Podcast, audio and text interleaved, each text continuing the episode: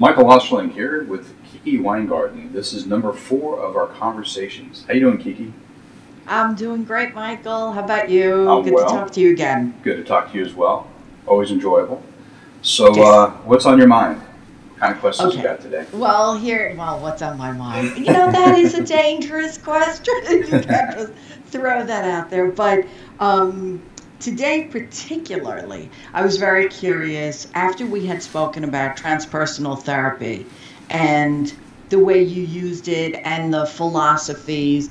I had a ton of questions, and besides a ton of questions, I have to tell you that this is an area that I have been working in and studying for many, many years, and it actually just completely changed my perspective and made me question a lot of, not in a negative way, a lot of what I have practiced or experienced myself in different kinds of therapy, but question as far as what is there that I could add.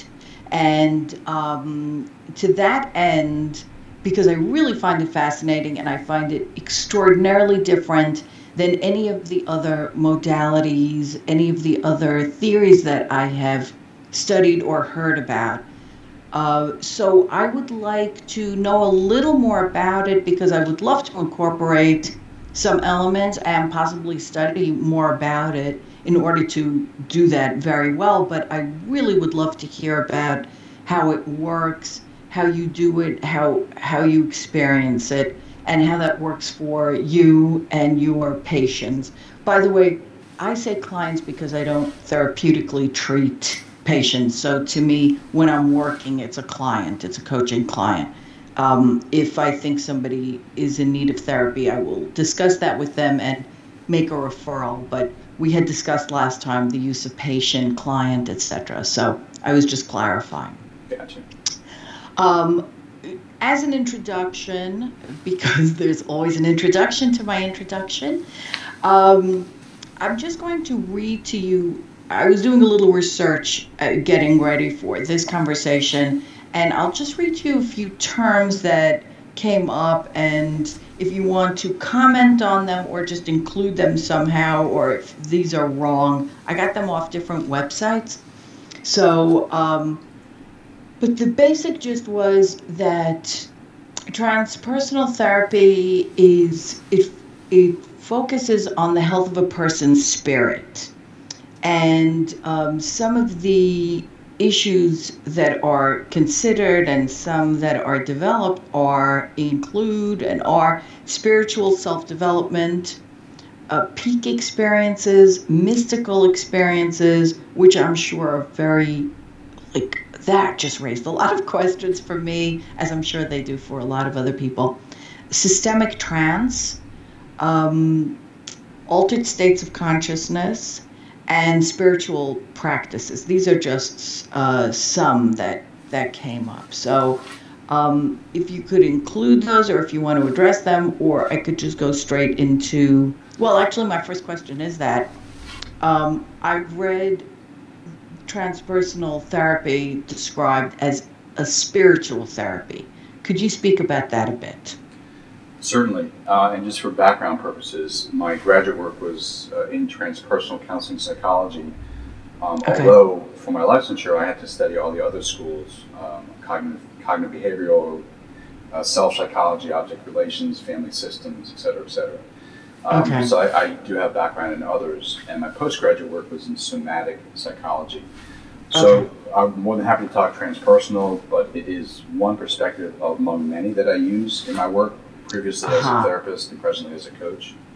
Okay. You know, it's a reality tunnel that I look through if it's of interest to a particular client or a patient, depending on coaching or doing therapy. So we'll include all of that. Sure. You know, I'm happy to hear about all of it. Okay. Sure. If you look at the various religious systems of the world, the monotheistic ones from the Middle East, Judaism, Christianity, Islam, if you look at the pagan or earth mysticism religions, if you look at Buddhism, if you look at Hinduism, they use different language but they all recognize a greater reality than what we might call in the West the ego and the objective world. There's something greater than just physical reality and our personal ego. And they have different ways of just talking about it and describing it. And if you do a deep dive, you'll see there are different levels of discussion. So each of those religions don't necessarily talk about the same levels, post-ego, post-concrete reality. And it's not to say we deny ego, we don't deny physical reality, but there's something greater than that. In the Western traditions, you might call it God or spirit. In Hinduism, Brahman. In Buddhism, they don't have a God. They have void or emptiness. So you know, each of the different religious systems have a different way of describing the trans reality. And all those religious systems, including Taoism, even the shamanic practices from Africa and South and Central America, and the indigenous folks in the United States as well, or in America, because it'd be Canada and the United States. All those systems, religious systems, have practices which attempt to open up their members or their followers or believers to this higher reality. Prayer, meditation, yoga, sensory deprivation, the use of psychedelic medicines, chanting, trance dance, you know, wide variety of different practices depending on what tradition we're talking about. And most of the intentions behind this tradition, behind these practices, are to open the mind and open the heart. So, you know, open the heart to be more compassionate, more caring, more loving. If you go to the Buddhist tradition, you know, it's not just about being more compassionate and loving for human beings, which is obviously really important, but all sentient beings. So it's all beings that are living. But you know, depending on which tradition we're talking about, and then opening the mind. And in some of these traditions, they also open the body to new realities and new ways of organizing itself and moving in the world. So that's, you know, the basic intention is that, you know, these practices are cross-cultural, they're historical, they're not new, they're not old, they've been around for, you know, they're both new and old, and there must be something to them. Now, I would like to make a distinction between the mythic systems of these various religions and the spiritual practices, because those can be two different things. Is that okay if I do that? Absolutely. Okay. So, you know, in Christianity, you have the virgin birth. Okay. And Christians believe in the virgin birth. In Taoism, Lao Tzu was born from his mother's side at 900 years old. Now, from a rational scientific perspective, you would say, well, of course, there's no such thing as a virgin birth, and there's no way that Lao Tzu was born from his mother's side at 900 years old. I mean, that's just a scientific you know, unreality. So, from a transpersonal perspective, I would not say to a Christian that you're wrong. I would be much more interested in. I'd be less interested in the myths that they follow if they're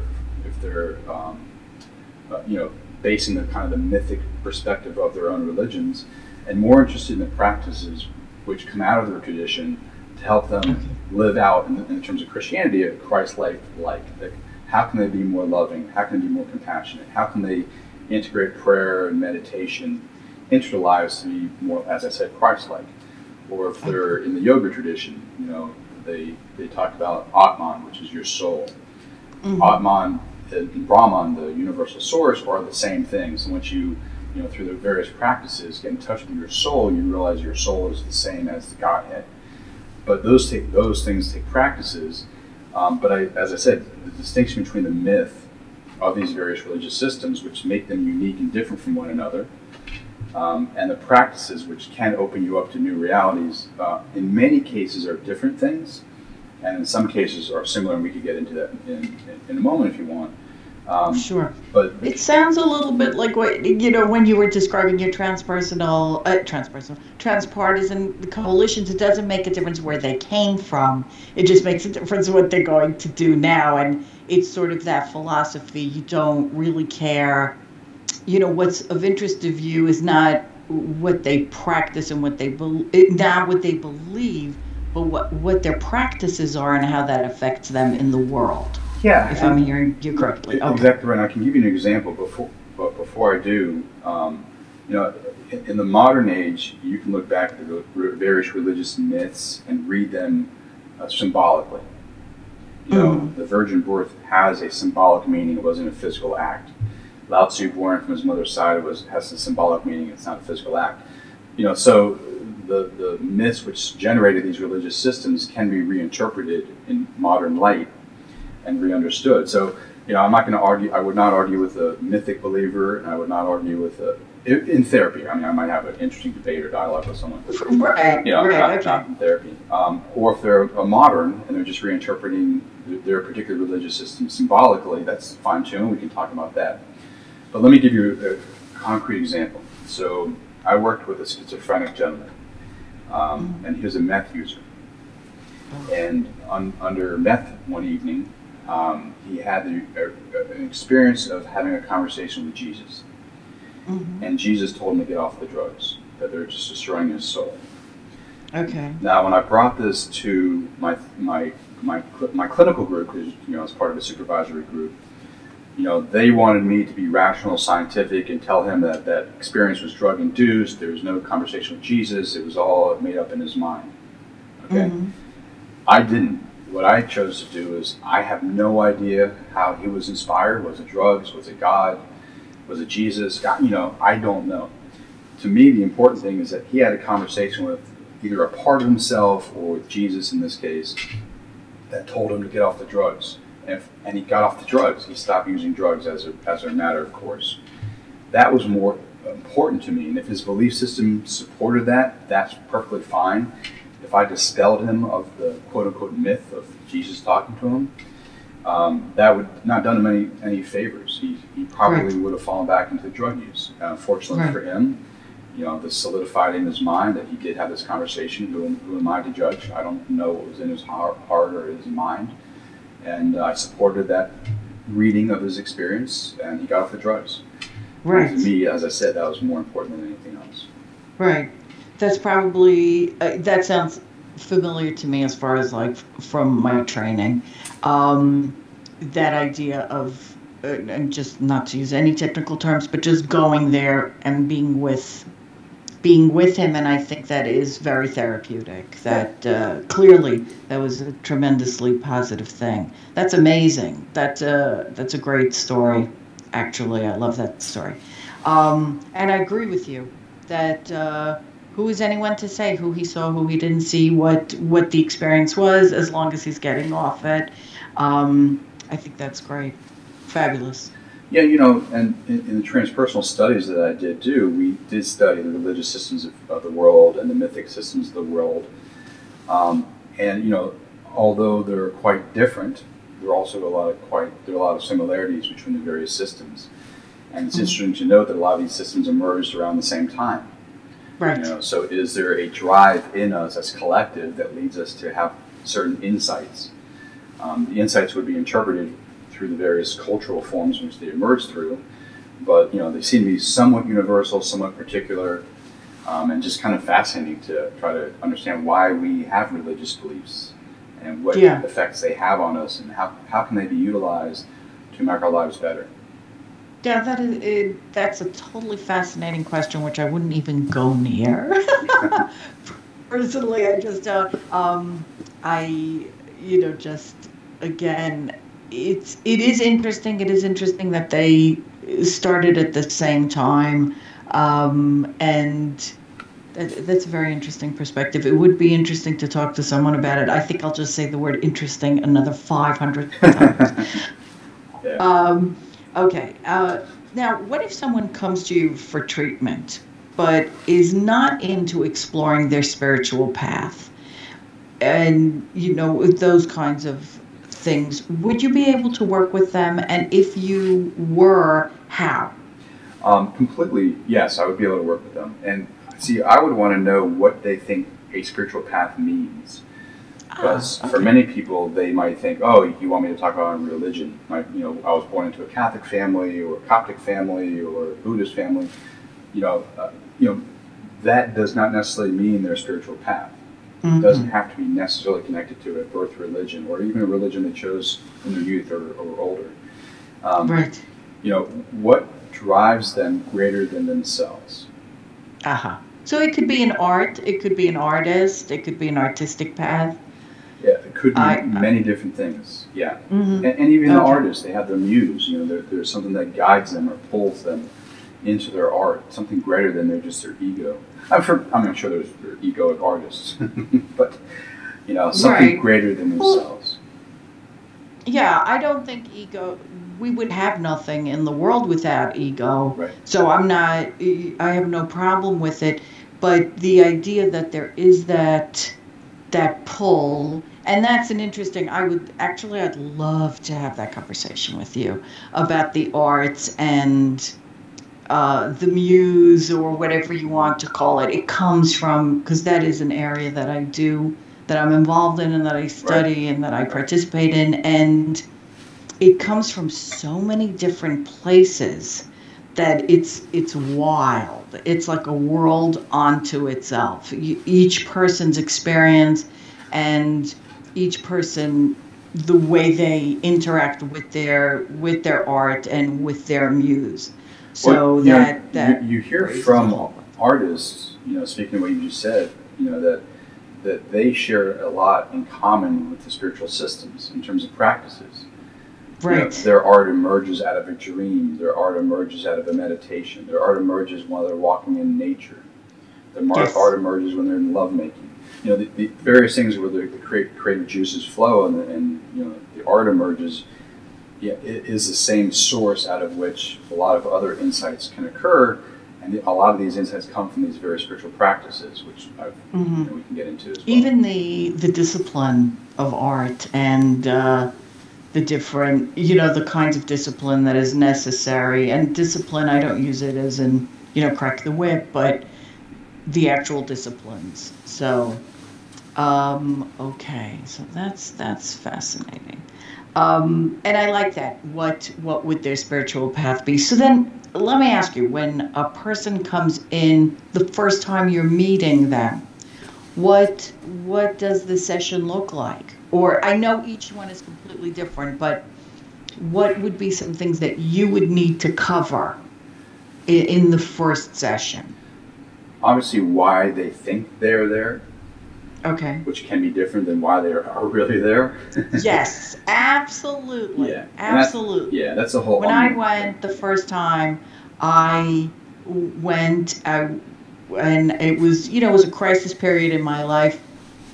And after the second session, I explained to the therapist why I no longer had to be there. I had it all figured out. And I wrote her a very long missive explaining that.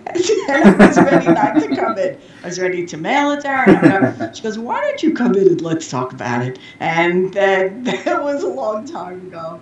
And, you know, it was after that I started studying that particular kind of therapy. But absolutely what I presented with was not the case. So that I totally. I'll tell you a similar story. So when I was in therapy school, we had to be in therapy.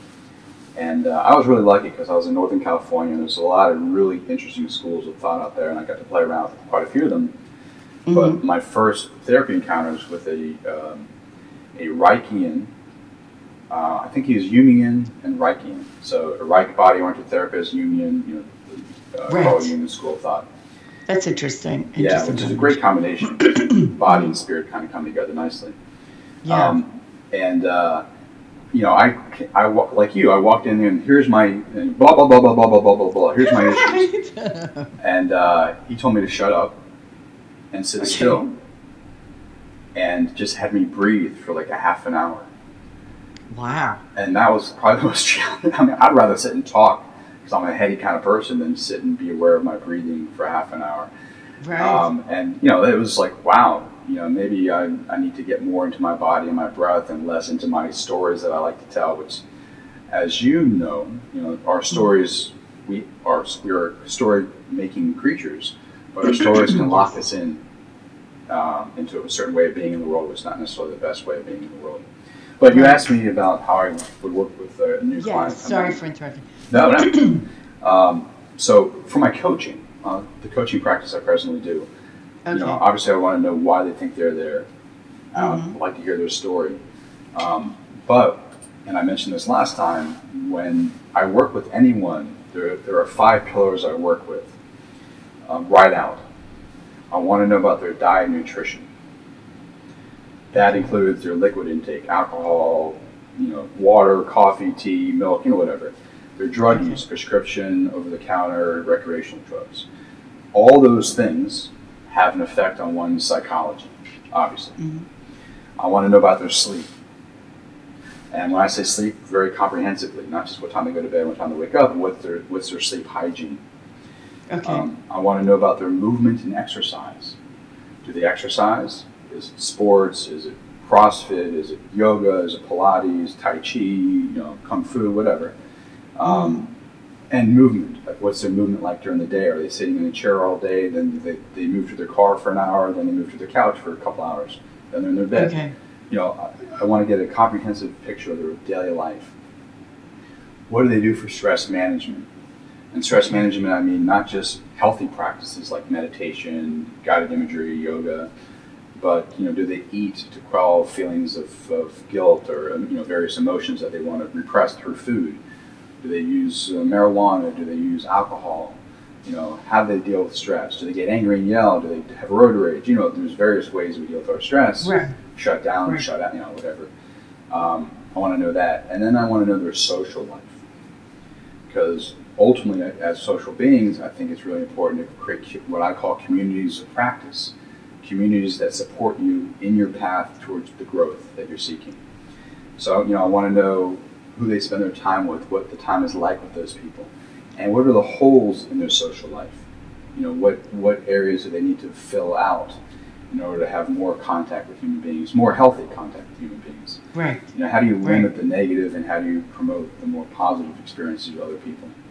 All that to me is really important as foundations for the beginning of my work with them, therapeutically or in this case, coaching. Okay, I have 2 questions to that.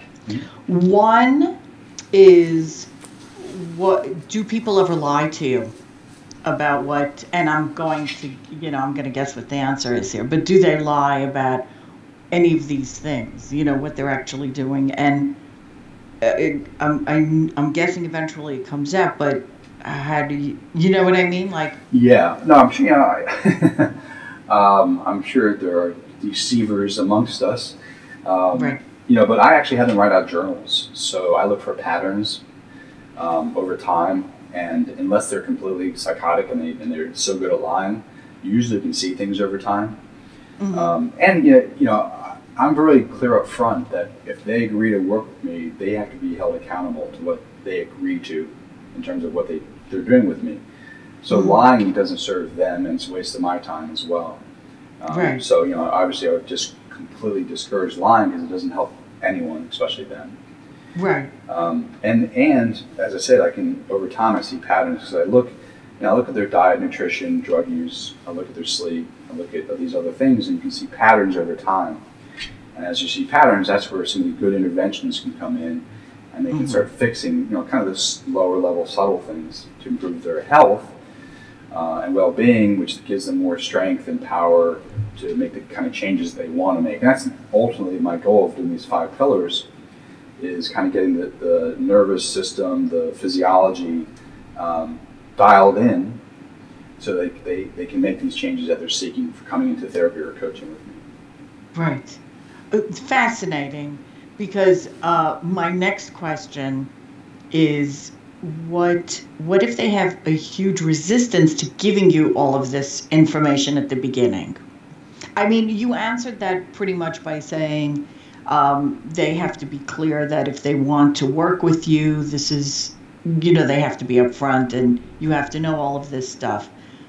But what if that is just, they just don't want to give you that information? Well, is that a deal breaker? Well, it depends how honest they are about not wanting to give me the information. If they tell me that, then that's, grist for the mill. That's actually something really interesting for us to explore. Is it a lack of trust? What on their part leads them to head in that direction? So that's actually, if they're honest about it, that's helpful to proceed in good coaching or therapy. And I've got to be careful here because I do coaching, I don't do therapy. I'm going to use both words. Oh, no, absolutely. But, yeah. Absolutely. It's something completely different. Yeah. I understand. Yeah. But it's, so when people are coming in, they're assuming they're ready to make those kinds of changes, and this is what they have to do in order to be in coaching with you. Yeah, exactly. Yeah. Okay. That is actually very fascinating. I do not do those kinds of things with coaching clients. I know we're not talking about me, but it's just so vastly different. I will work with people from where they are. I begin from where they are. I don't, ask them these kinds of things. And then we work on making the changes while we come up with these kinds of things, because I find that for me, with my clients, the pressure of making too many changes or doing too many things at once, it becomes overwhelming. Yeah, well, actually, let me clarify on that. So okay. I just did a session last night with a potential new client. Okay. And what I say is, for the first month, there's no value judgment. I don't want you to change anything on those 5 pillars. I just want to know what they look like.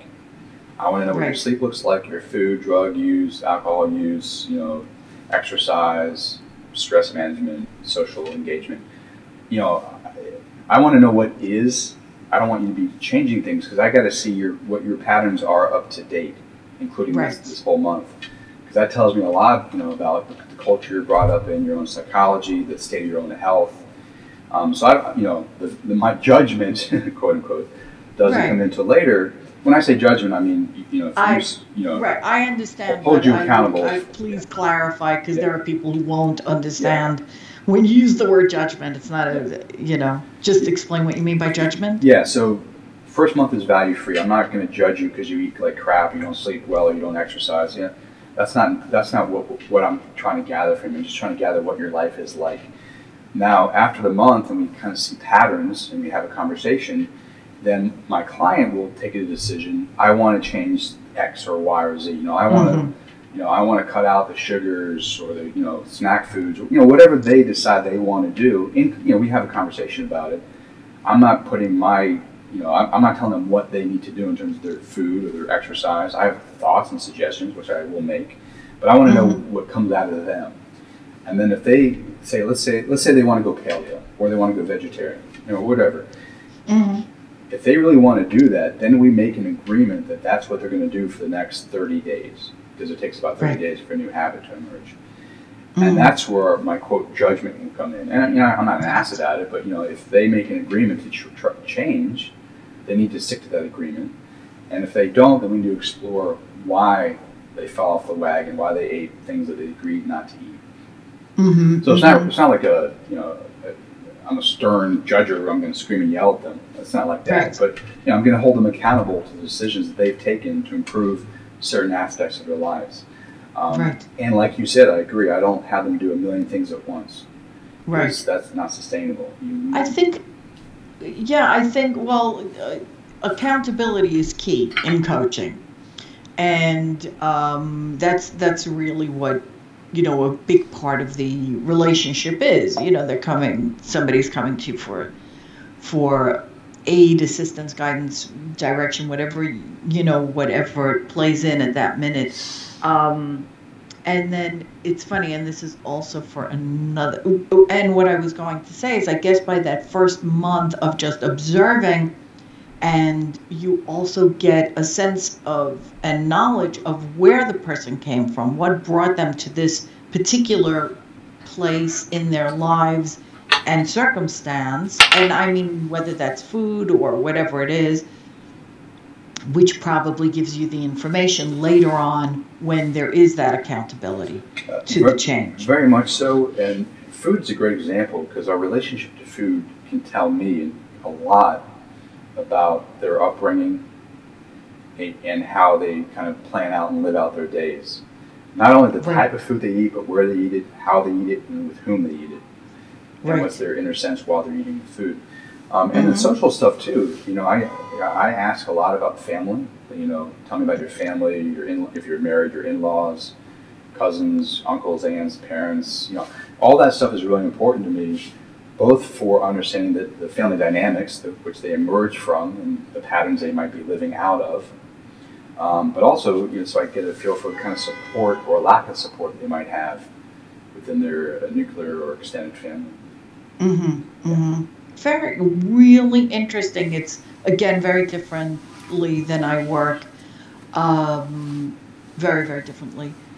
But I like a lot of what you're saying, and you know the question that came up, which is not about immediately the question of being that authority figure and how people react to you, and I do wonder if there's a difference between, you know, a gender difference, the authority figure as a male and the authority figure as a female, because a lot plays out as far as that, and you being the authority figure. And does that sometimes, do you sense that, and sense that there's some sort of a repetition going on, and they're not really reacting to you as you know, there's like that transference happening? I was going to say a counter-transference. Yeah, of course. Yeah. Yeah, I mean, I did study that in school, and I'm familiar with counter-transference, and yeah, that does play out.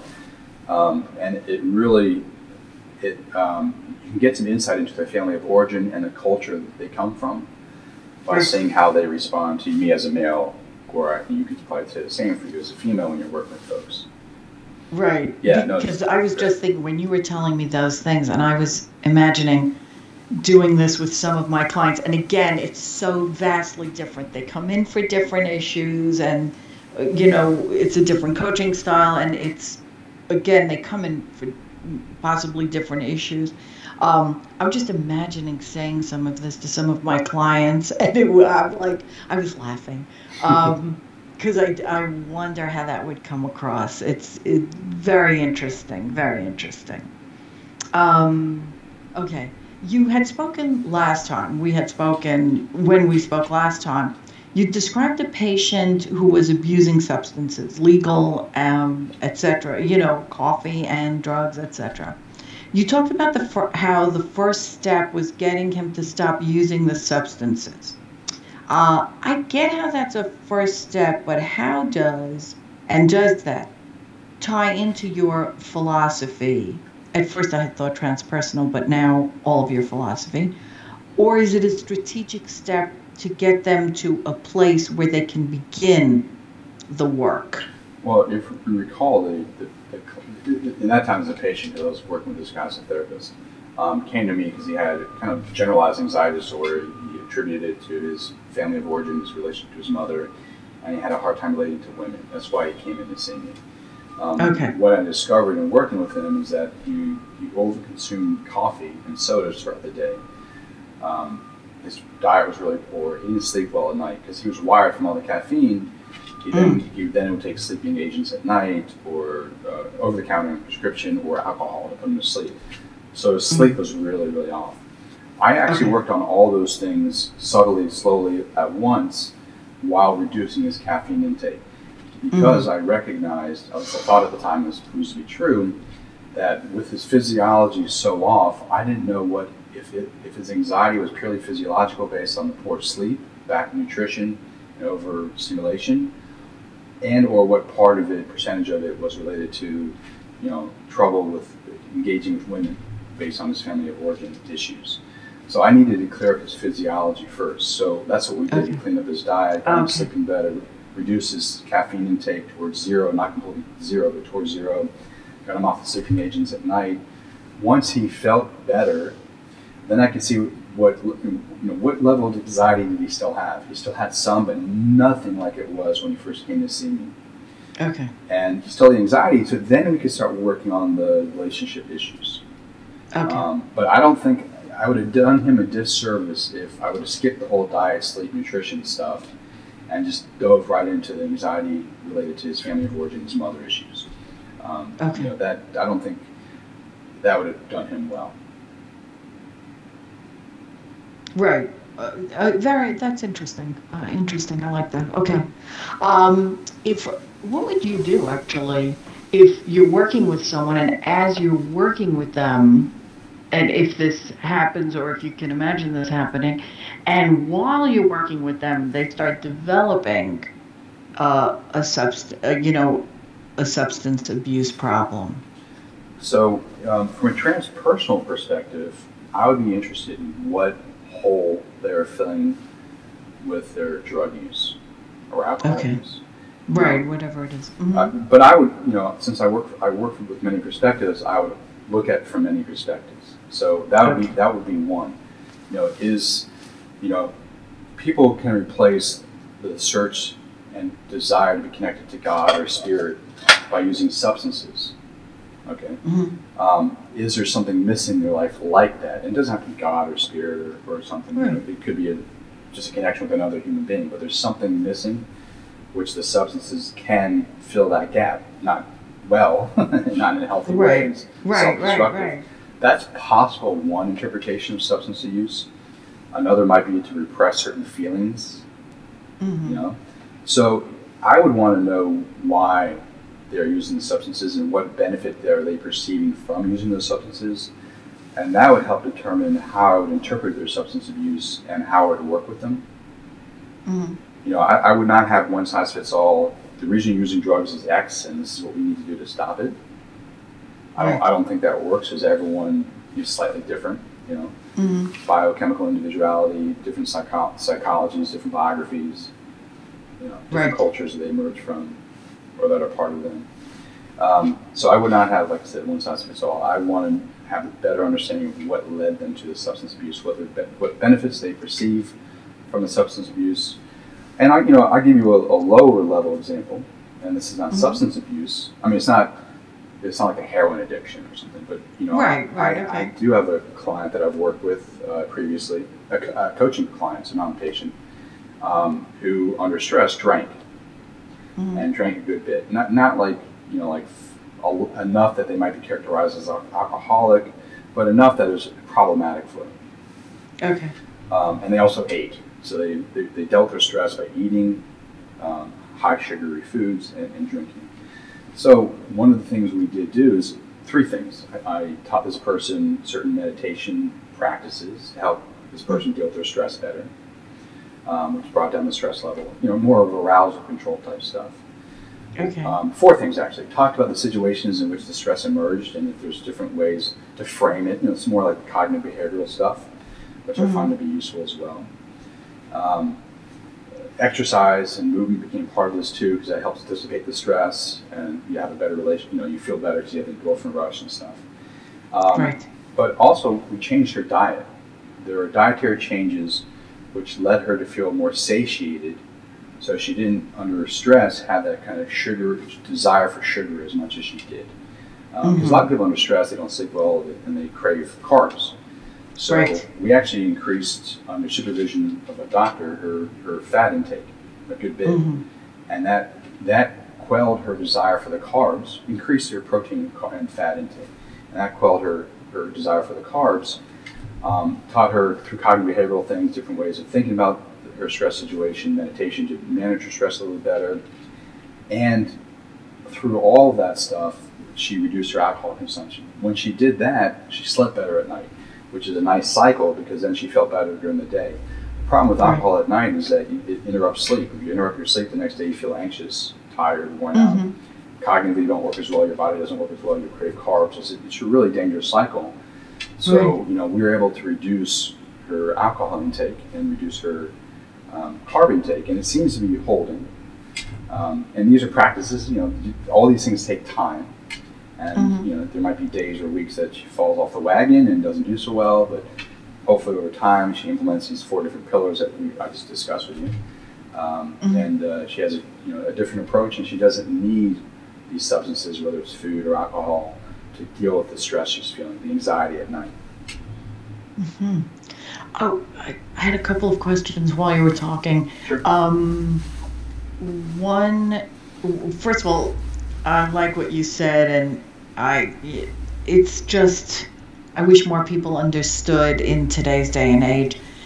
You were saying it takes time, and in our culture, everybody wants the quick fix, the super duper quick fix. And I think that's one of the problems of modern life, is that we're so used to so many things going so fast that the normal rhythms of change are lost on people, and they don't, you know, they come in and they want the immediate, first of all, they want immediate relief.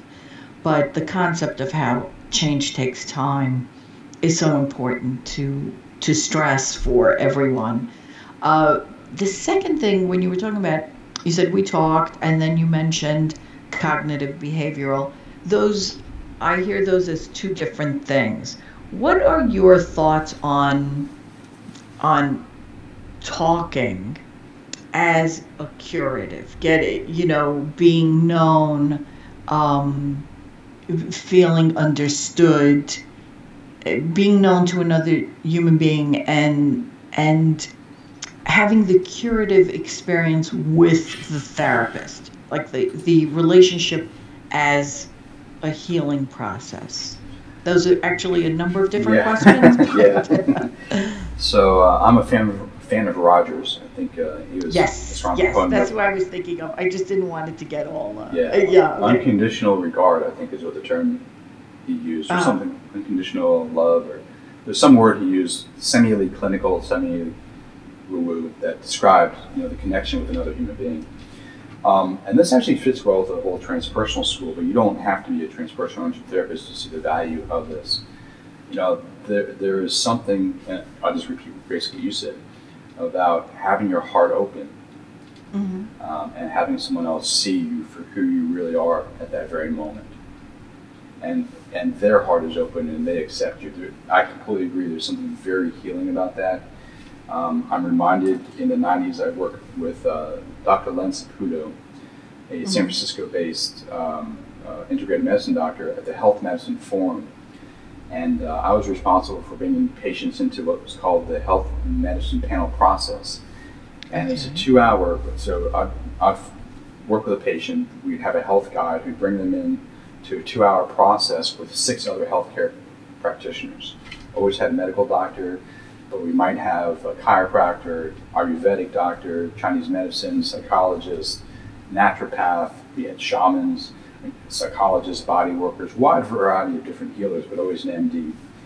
And for 2 hours, the patient would talk. Well, for the first hour, the patient would talk and tell their story, and the 6 healers would ask, you know, deepening questions.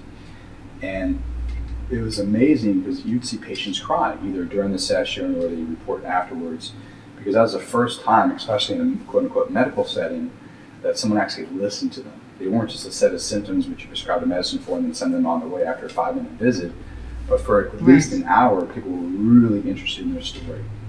And then the second hour, each of the people would do their particular diagnostics, you know, pulse reading if you're the acupuncturist, tongue reading, looking at the x-rays, looking at blood work, asking questions, you know, subjective questions about subjectivity, various things like that. But you know, even the first hour was really healing. Adding the two together, it's a really healing process.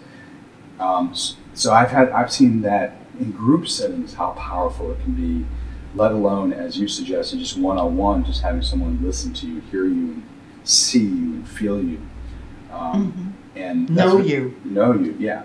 And know you with all of your disgusting qualities. You know, more. You know, and that's the thing. It's completely different than a relationship, as far as not completely different, but it's different in that you go in there and that's the person. Hey, you have to take me like this. You have to know this disgusting thing about me, and all of those negative, the feelings, the traits, the actions. That's one of the, you know, one of the tenets of my training was that, you know, when we work a lot with aggression and allowing people to have their aggressive thoughts, aggressive feelings, not acting on them, and that's part of it. Right. But where aggression is, it's a powerful tool besides everything. I don't think of aggression as a dirty word at all. You know, as long as it's used in the power of good. Again, we wouldn't have cities, we wouldn't have anything without the aggressive drive. Right. But that healing, what's interesting is a question just came to mind. I had an intake, like, you know, first, like an introductory session with a woman, And one of the things she asked me is, you don't go too deep with the coaching, right? Like if I don't want to go deep with the coaching. And it was interesting to me that somebody came right out and said that.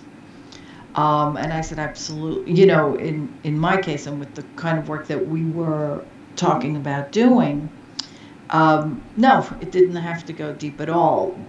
But it was fascinating to me that there was just, I think it wasn't that it was fascinating to me. I admired the fact that she came right out and said something that I am sure a lot of other people think. You know, that terror of going deep, of being known, all of the stuff that does happen in therapy, that can in a good therapeutic relationship. You know, that's a good segue to my comments earlier about communities of practice. Because I think it's really important to have communities in which you're a part of where that can be the norm. You know, yes. Unfortunately, in the West, in particular in this time, you know, with families, we don't even have we don't have extended families anymore. We barely have nuclear families anymore. Right. You know, we don't have that kind there of. There are those that do have huge. No, they do, of course. They're outliers that have big families, of course. But it doesn't mean necessarily that the culture within any one of these families that we're referring to supports that kind of beingness or being with someone else in that Absolutely. Kind of way. And what if you're completely different than all of those people? That's a whole other, that's something completely different. It's like, you know, what? Wow, how did this happen? Yeah. But, no, but that is that, and that could be a cultural thing. That's how the person was raised. That's how they function. I think another problem that we have today, and you know, I say to people, you know, Freud begat Phil Donahue. I think was the first, or was it Jack? You know, I don't know who these I don't know what they were, but the first touchy-feely talk shows, who then begat Oprah, who then begat. You know, the Kardashians and social media, there is a sense that just by purging oneself of words and saying something, it's been diluted, that there is a therapeutic, you know, it just becomes this like sort of word dump, feeling dump that isn't really. That doesn't necessarily work in a person's favor.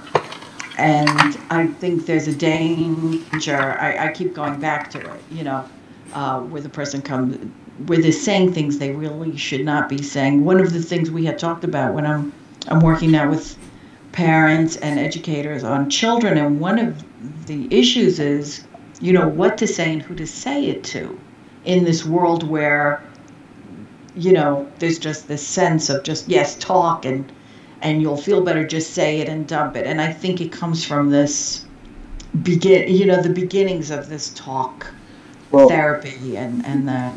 I'm a strong supporter of having a container in which to express one's deepest aspirations and fears and such. But I, like you, would make a distinction between doing that in a private space.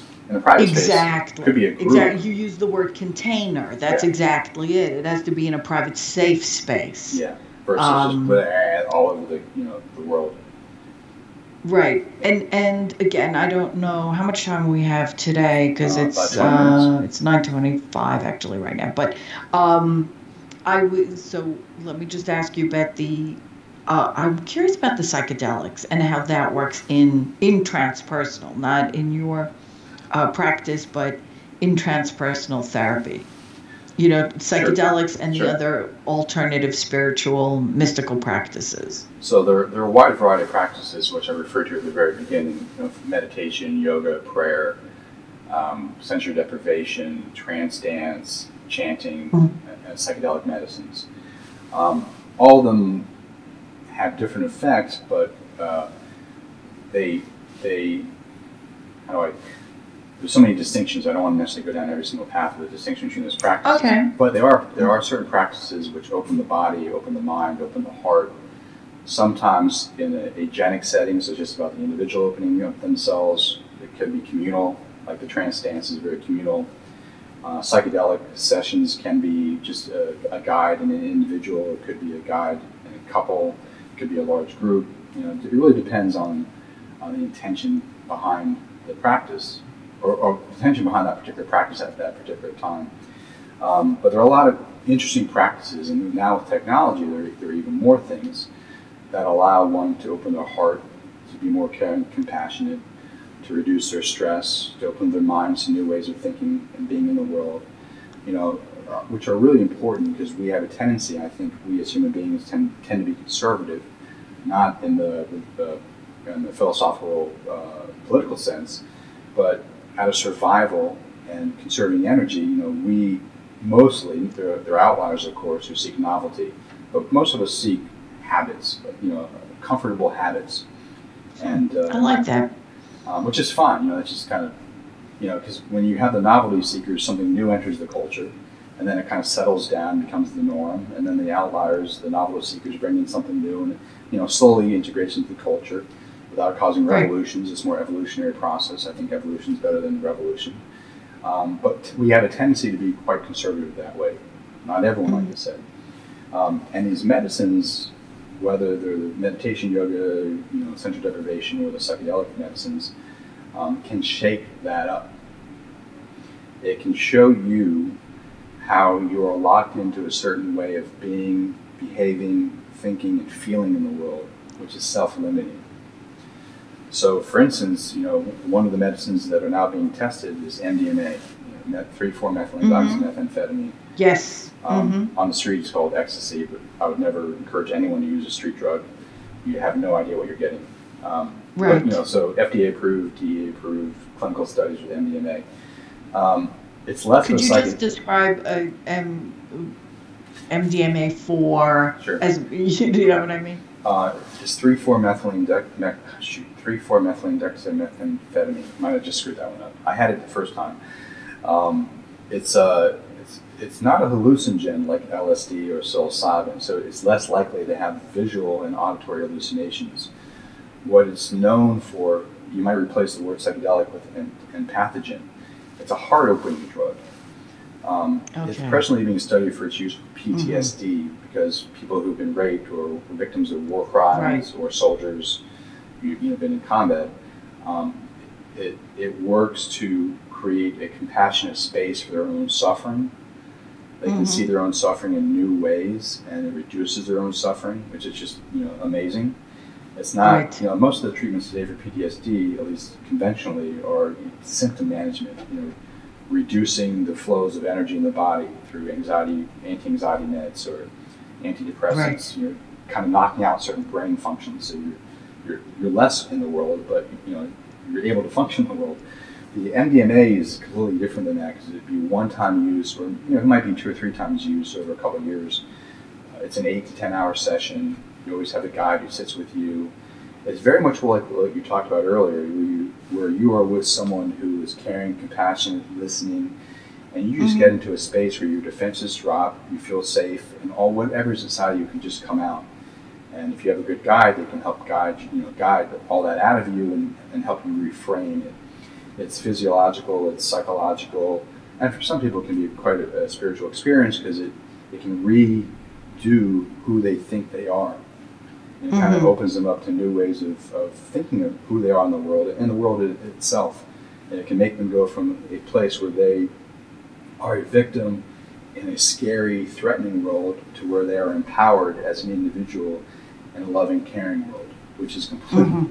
You know, unfortunately, the experience, though, I have to tell you, like, when I hear about something like that and going through with a guide in 9 hours, I would understand when someone would say, oh my God, that sounds terrifying. Because, and again, you don't jump right into it. You don't walk into a practitioner's office and immediately this is the first thing that you're doing. But yeah, it sounds scary. Yeah, like, well, let me walk through how, you know, if this was, right now it's being done in very controlled settings, because it has to be FDA approved. Right. Let me walk you through. Well, yeah, but that makes sense. Yeah, but in the 80s, it was legal, and therapists used it. So let me walk you through what a therapy session might look like in the 80s, when it was legal and you didn't have to worry about going to a hospital or a clinical setting to do the therapy, you know, these kind of sessions. you would have to, whether you're doing LSD or MDMA or one of the other medicines, you would spend a good amount of time with that therapist, doing regular sessions, them getting to know you, who you are, what your motivations are, your aspirations, your fear, your family dynamics, what kind of traumas you might have faced, the normal therapy things that you and I would do and learn to do with patients, because you want the person to feel comfortable with you. Right. And if they're, most likely if they're transpersonally oriented, and a lot of the psychedelic psychotherapists would be, because psychedelics have a tendency to open you up to these transpersonal spaces through non-ordinary states of consciousness. They might have you engage in other practices, teaching you to meditate, because when you're doing a psychedelic, you have to be able to let go. I mean, literally let go. Like the body armor has to relax. The psychic controls have to relax. And for many people, that's both quote unquote impossible and very scary. They don't know how to relax out of that, because that it serves them. You and I talked about that before. The defense mechanism serves you to some degree or another, and they play an important role in your life. Meditation, as one example, is a way to slowly release some of that holding. There are body practices, various massage and movement practices, which can teach you how to relax the body and create space, in the musculature, so you can increase the breathing. Those kind of things are really useful because they teach you how to let go and relax, so you're not so tight, both physically tight and mentally tight, and emotionally tight. Sensory deprivation tanks are a great way to kind of teach you how to let go and relax.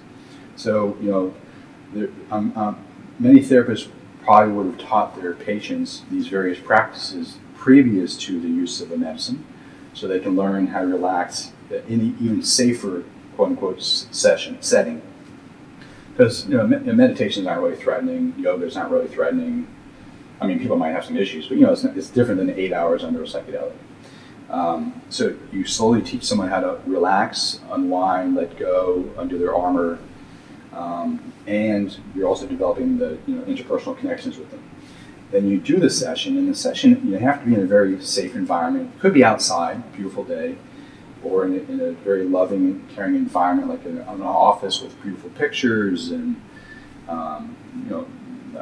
flowers. It has to, I wouldn't put anyone in like a white room in a hospital. Well, that's why I was surprised when you said it could be outdoors. Yeah, a lot of sessions are done outdoors, because nature is just healing in and of itself. Right.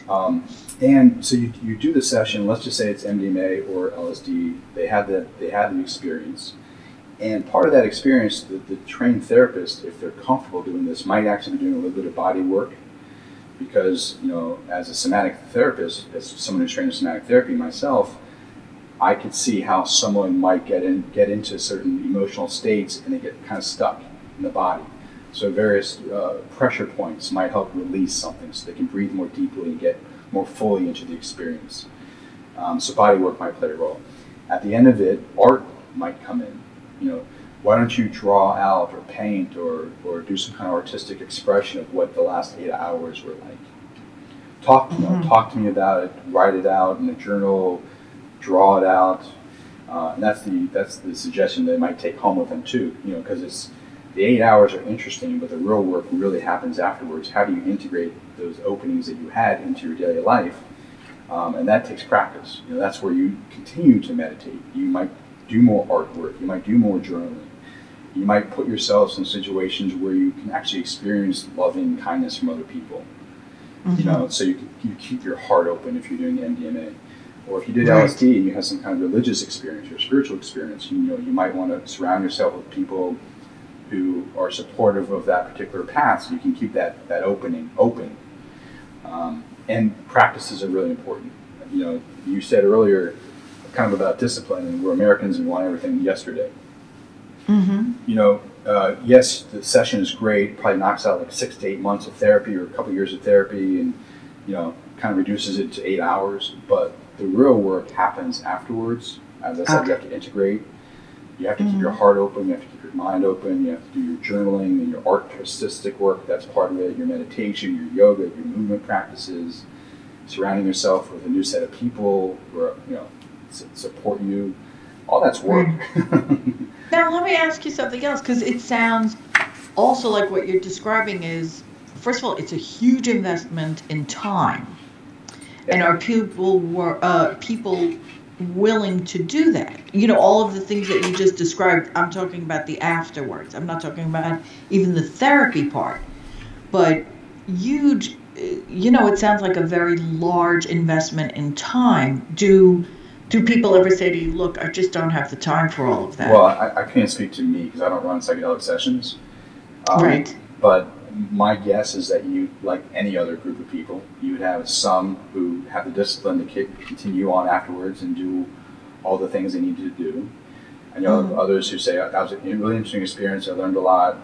You know, I did take something away from it. It did change my life, but I, you know, I'm not really so interested in deepening that process.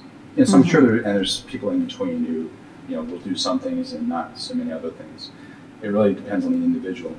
My encouragement, if this stuff is legal and done regularly in the United States, is that, you know, you really want to encourage people to continue on the spiritual path or the psycho-spiritual physical path of healing outside of the sessions or post-session.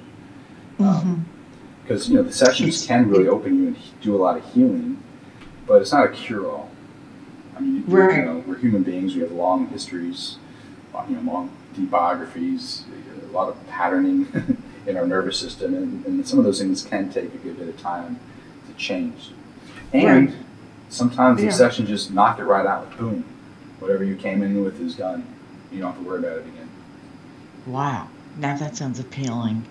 But not always. What's interesting, what I like very much that you said is the idea of just looking at yourself, experiencing yourself, and perceiving yourself in a different way than you did before.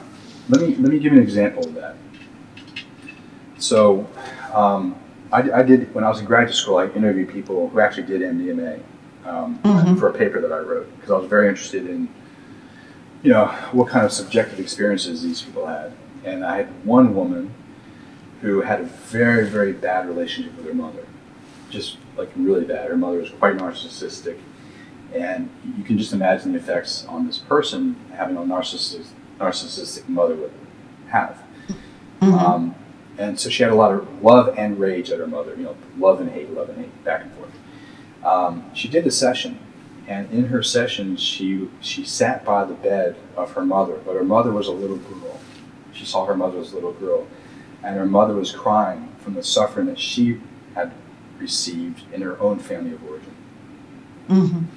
And that was a really healing experience for this person, because they got to see their mother as not good or evil, but just as an injured human being.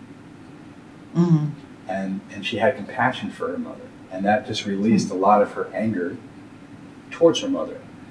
Now, it doesn't mean that, you know, her relationship that she thought her mother was cured. She just saw her mother completely differently. And it was good for this person because she was no longer walking around with so much anger at her mother, and she could go live her life. Wow. That's nice. Yeah, and you know, that's just one experience among many that I when I did these interviews, I learned from people of, you know, just their recontextualizing people in their lives or experience in their lives, which freed them from kind of these habits that are self-destructive habits. Right. Now let me ask you something else. What if, because we've been talking about substance abuse, and it's something that comes up in a lot of my work, and not a lot of the work, but it comes up at certain times. And now again, working with younger people where the parents are trying to keep them away from addictions as much as possible. I'm very fascinated by the whole thing. What if there's a person who comes in who either has a tendency to addictions, or has a history of addictive behavior, or is in the throes of an addiction, and then introducing drugs, you know, legal, not legal, whatever it is. I mean, not legal, but like, how does that work? Do you know what I mean? Yeah, I don't know if I'm phrasing the question well. Yeah, so obviously I can't speak from personal experience because I don't work with psychedelics as a therapist, and I don't see people with addiction that way. But you know, having worked and talked to people who have been in that field for a long time, doing it underground or now doing it legally, or having done it legally before it's criminalized, quite a few of the psychedelic medicines have anti-addiction qualities to them.